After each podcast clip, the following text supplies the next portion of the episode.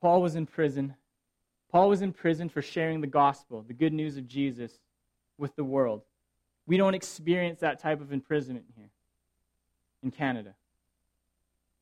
In places like Afghanistan and, and Korea, North Korea, some places in China, some places in Africa, you would go to prison and worse for this faith. So Paul's in prison, waiting possibly to die.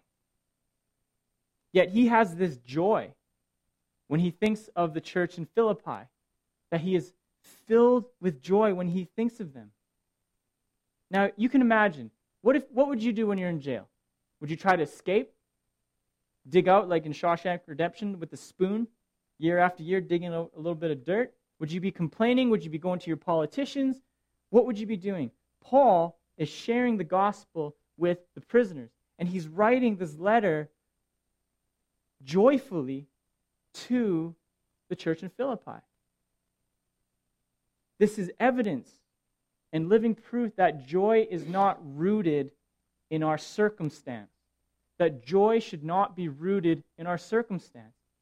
It would be very easy for us if we had a amazing dinner before us with our favorite band playing, with our favorite people around us, and our health is well, and our bank account is full, and our kids are healthy, to rejoice. But the test of the Christian for their joy in Christ is when circumstances are not going well. Jobs are not going well. Our mental health is not well. Our physical health is not well. Our workplace is not well. If we have work, we don't have money. Our marriages are falling apart. Our kids are going crazy. Do we have joy? Joy should not be based on our circumstance because our circumstance will always change. And for Paul and for many biblical writers, joy is not an emotion, it's not a mood, it's not a feeling, it's an attitude. Biblical joy is an attitude. So I'm not talking about the kindergarten teacher who's just floating around, happy, celebrating, hugging people all the time kind of joy, but a deep rooted confidence in a unchanging, loving, eternal God. And whatever the world throws at us, we are rooted in that. It doesn't mean we don't cry. It doesn't mean we don't get depressed. It doesn't mean life doesn't sting when we lose loved ones. But we do not stay like that. It is a fight for joy. This is the secret of true joy, according to Elisabeth Elliot. You may have never heard of Elisabeth Elliot. Some of you may be familiar with Jim Elliot. Jim Elliot was a missionary, I'd say in the early 40s to late, late 50s, before he was murdered by a tribe. Jim Elliot went on mission to share the good news of Jesus with people. I'm not exactly sure the circumstance, but this tribe took his life. Elisabeth Elliot was Jim's wife. She, several years later, would go back to the same tribe, to the same people who killed her husband, and share the gospel with them. And she says this the secret of joy. The secret is Christ in me, not me in a different set of circumstances. The secret is Christ in me, not me in a different set of circumstances. If our joy is anchored by our circumstance, we are going to be like roller coaster Christians with very high highs when things are good and very low lows when things are bad. There's a steadiness that Elisabeth Elliot's talking about. There's a steadiness in joy that Paul is talking about because it is the profound mystery of Christ in you because you have faith in an unwavering, amazing Savior. So Christians can face even the most difficult situations with joy. Because Christ is with me, Christ is in me, He's gone before me, He's working this for my good. We have hope outside of the circumstance. Where does the non Christian turn to? Therapy, changing their circumstance, drugs, the TV, perhaps worse. The Christian is called to a joy that defies any explanation that the world has to offer. What is your joy based on? Where does your joy come from? What makes you joyful? Do any of these things you think of have anything to do with Jesus and his work and who he is? When we mutually have that joy together with the secret of Christ in us, we work together in something we call partnership. That's what Paul says in verse 5.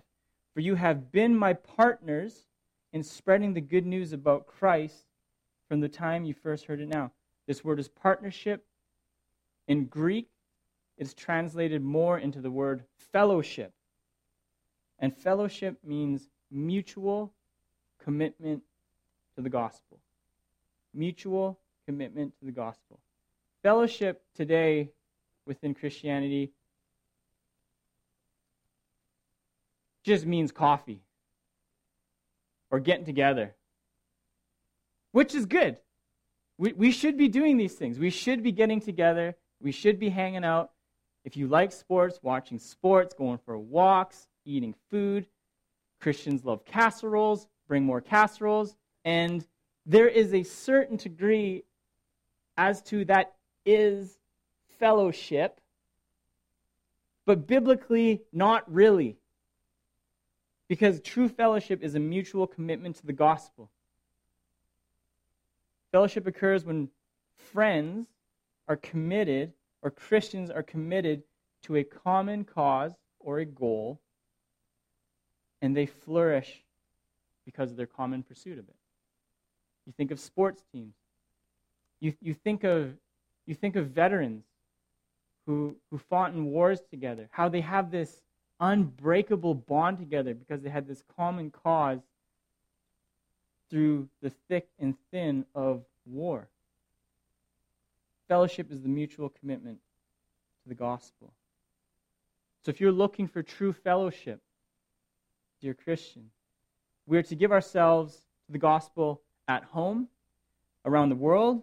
We're to be serving together in Bible studies, whether women's Bible studies or men's Bible studies, or together doing children's ministry, sharing the message of hope with the poor together, joining a band of brothers and sisters to pray for the world together. This is Christian fellowship. And for my generation, we love to just hang out indefinitely. Just hang out and do really nothing. And that's fine.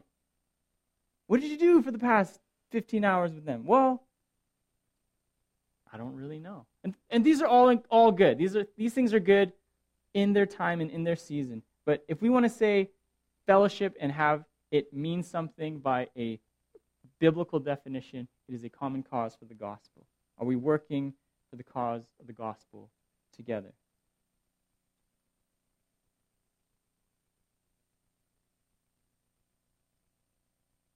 This is rooted, our joy and our passionate pursuit of sharing the gospel with the world is rooted in what Jesus Christ is doing in our lives.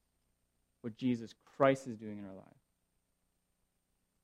Paul is saying in verse 6 And I am certain that God, who began the good work within you, wherever you are as a Christian, God has begun a good work within you, will continue his work until it is finally finished on the day when Christ Jesus returns. Other translations say, He who began a good work in you will bring it to completion. He will do that. He will bring it to completion. It is not our pursuit of perfection, rather, it is God's work in your life. And this roots us in Jesus. This roots us in Jesus.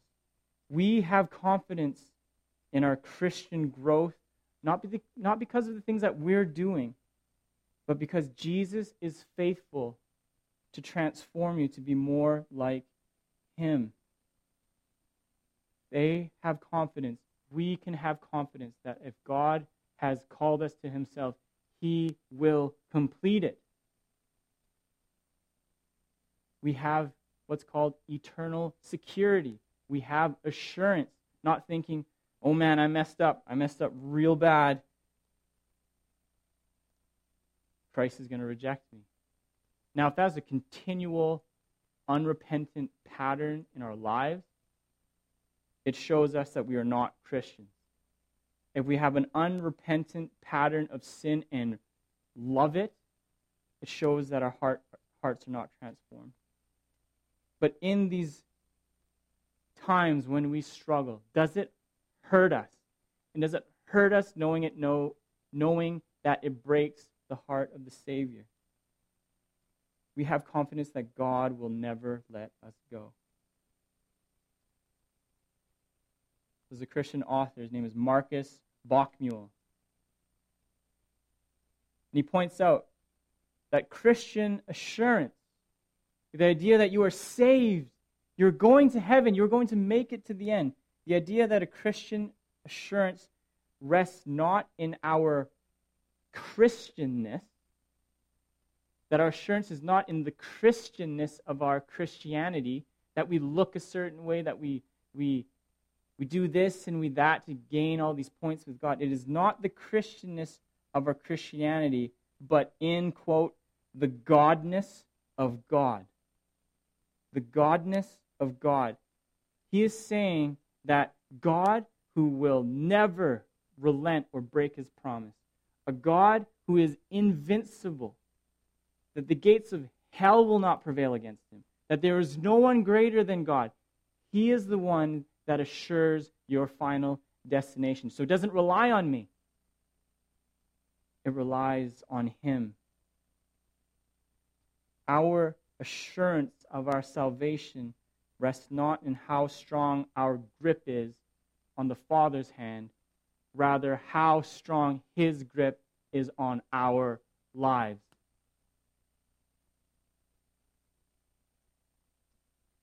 Paul continues in verse 7. So it is right that I should feel as I do about all of you, for you have a special place in my heart. You share with me the special favor of God, both in my imprisonment and in defending and confirming the truth of the good news. God knows how much I love you and long for you with the tender compassion of Christ Jesus. I pray that your love will overflow more and more, and that you will keep on growing in knowledge and understanding, for I want you to understand what really matters, so that you may live pure and blameless lives until the day of Christ's return. May you always be filled with the fruit of your salvation, the righteous character produced in your life by Jesus Christ. For this will bring much glory and praise to God. Do you hear the passion and joy he has for the Philippian church? He says why he has this passion and joy for them. Because as partners in the gospel, they have not wavered since day one in sharing the goodness of Jesus Christ with the world. They've partnered with him. This is the only book in the entire New Testament that has no criticism or condemnation from Paul. What he writes about is because of their unwavering partnership in the gospel with him. And he's excited, he's stoked, he's fired up, whatever words you want to use. His joy for them is incredible. Do we have that kind of joy for others when we see the gospel going forward? Or do we tend towards criticism? Or do we tend towards cynicism and skepticism? Do we rejoice in the good work of God in others? He is overflowing with joy for the church in Philippi.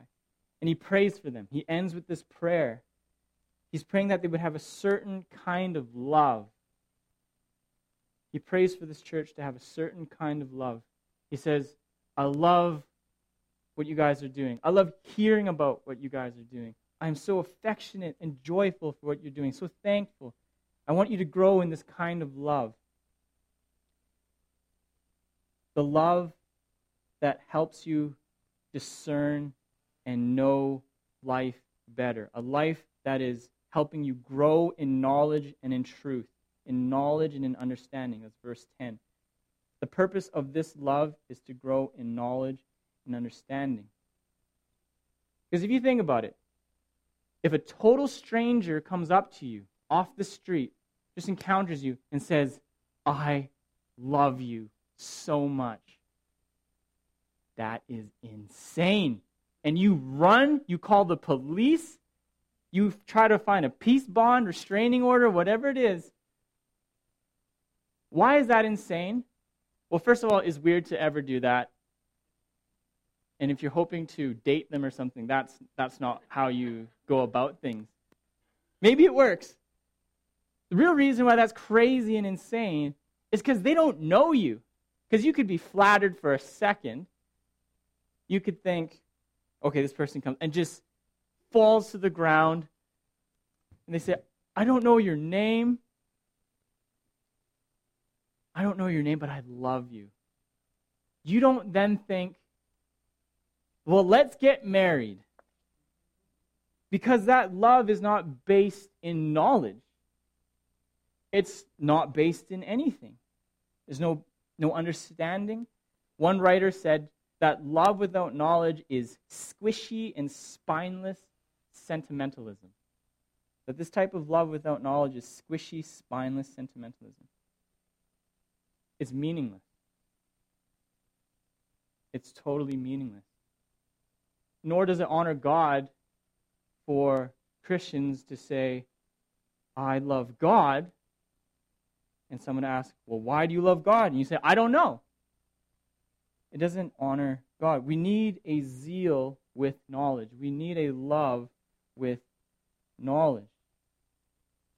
We need, to know, we need to know God for who He is and love Him for who He is, not in an, in an image that we want God to be a lot of what's happening today in this world. We want to make God uh, we want to make God female or both. Or we want to take God out of the picture. We don't want hell to be real. We don't want judgment to be real. So we're just making God in our own image. And Scripture calls us not to do that. Paul wants the Philippians to grow in their knowledge of God and to live blameless lives, he says. Blameless lives. And literally, that can be translated not stumbling. They live lives that are not stumbling, that they live pure, morally transparent lives free from stumbling. And they stand upright and they're pure. And they do this because of what Jesus has done for them, that their lives reflect it. He wants them to grow in the knowledge of God. He wants their love to grow, that their knowledge and discernment would grow. This should be the prayer for every church in the world, for every Christian. That if you are a Christian, that you do not remain where you are now, that as your life progresses, so does your knowledge and discernment of who God is. We need to know more true things about God so we can love Him more and more and more. We need to fall in love with God year after year with more and more knowledge of who He is. And this is a bottomless, infinite well that has no end. This prayer that He has for the Philippians is the same prayer that He has for each of the churches He, he writes to when He's in prison. These are called the prison epistles. There's four of them. There's Ephesians, there's Colossians, there's Philippians, where, where we are now, and Philemon. Ephesians, Colossians, Philippians, and Philemon are the four prison epistles called this because he's writing them in prison. Ephesians 1, verse 17. Asking God, the glorious Father of our Lord Jesus Christ, to give you spiritual wisdom and insight so that you might grow in your knowledge of God. Colossians 1, verses 9 to 10. So we have not stopped praying for you since we first heard about you. We ask God to give you complete knowledge of His will and to give you spiritual wisdom and understanding. Then the way you live will always honor and please the Lord, and your lives will produce every kind of good fruit. All the while, you will grow as you learn to know God better and better. Philemon, there's only one chapter in Philemon. It's in verse 6 of this single chapter. And I am praying that you will put into action the generosity that comes from your faith as you understand and experience all the good things we have in Christ. Are we growing in our knowledge of Jesus? If you're not a believer, do you have a pursuit for that that boils up in faith? What Paul is not saying, and what I'm not saying, is you need to be smart, you need to go to seminary, you need to get a doctorate or a master's, you need to get educated, you need to know the Greek, and you need to know the Hebrew, and you need to know Aramaic. I'm not saying that. These are good things. But that's not why we are saved. Because if this were the case, not many people would be saved. And it would be a faith based on works. And I heard one pastor say this. His name's Alistair Begg. He's taken us back to the thief on the cross. When Jesus Christ was crucified 2,000 years ago, there's two men on either side of Jesus. One was a thief and the other was a criminal. The crucifixion is reserved for the most horrible criminals at the time. So this thief on the cross, Alistair Begg is trying to imagine, is hanging on the cross and he puts his faith in Jesus. And Jesus says to him, I assure you, tonight you will be with me in paradise. And so Alistair Begg is trying to imagine the judgment when he's before the gates of heaven and the thief on the cross goes before this angel. And the angel's got a clipboard and says, Okay, who are you? Okay, well, I don't know what the guy's name is. I'm the thief on the cross, Teddy. And the angel, whoever says, Why, why should I let you in? What would the thief on the cross say? Well, I have, I have reformed theology. I listen to John Piper. I know the doctrine of justification by faith alone. I have a perfect ecclesiology and eschatology. You don't need to know what those words mean. He doesn't say that. He says, I don't know. And the angel with his clipboard is like, okay, I need to go get my manager. And he goes and gets his manager. Obviously, this is not what happens, but Alistair Begg is just giving us a, a, a thinking exercise. So the angel gets the manager. Manager comes like, okay, Teddy, why should I let you in? I don't know. I've lived nothing but a horrible life up until my death. I don't know. What do you mean you don't know? Surely you know something. Why do people go to heaven? I don't know. Have you read the Bible? What's that? Have you been in fellowship? Fellow, what? I don't know. All I know, all I know is the guy in the middle said, I can come in. That's all I know. So it's not based on his works, it's based on the merit and the accomplishments and the goodness of someone else. Jesus Christ accomplished salvation on the behalf of the thief and for you if you're a Christian and for anyone out there. So then we can be assured that no one is too far from the gospel. No one is too far from the gospel because of the complete work of Jesus. And when we know that, and when we know more of that, it should delight our hearts. It should make us want to share it. It should make us want to read more about it in the Bible. We should have more and more reasons to love Him each passing day, each passing week and year. Making Jesus the central figure of our lives is the foundation of true joy. That's what Paul is saying. That's why he's saying you need to know him more and more and more. And so do I.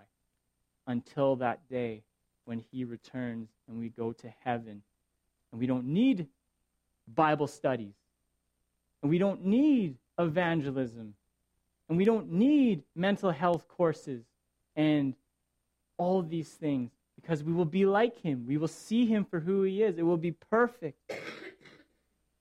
There, we will experience true joy from eternity to eternity, and we'll never get bored. We'll never get sick of it. The glory and praise to his name, and never our own. Amen. Please pray with me.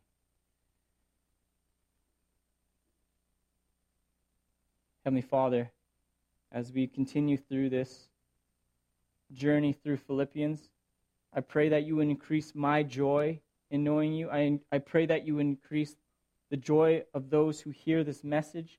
And I pray that you would open the minds and hearts of those who do not know you to taste just a shadow of this joy and want more of it, to pursue you with all that they are.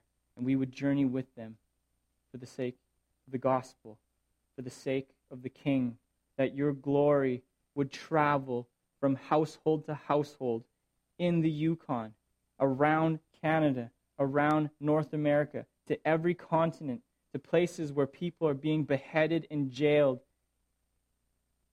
for the gospel. Would we rejoice that we will see those who've been persecuted for their faith with their crown in heaven? Would we sing praises with them? And would we, Lord, with all discernment and love, would you guide us in how to see your amazing news go to every community in the Yukon and to every heart around the world. We pray this for your name alone in our and for our joy. Amen.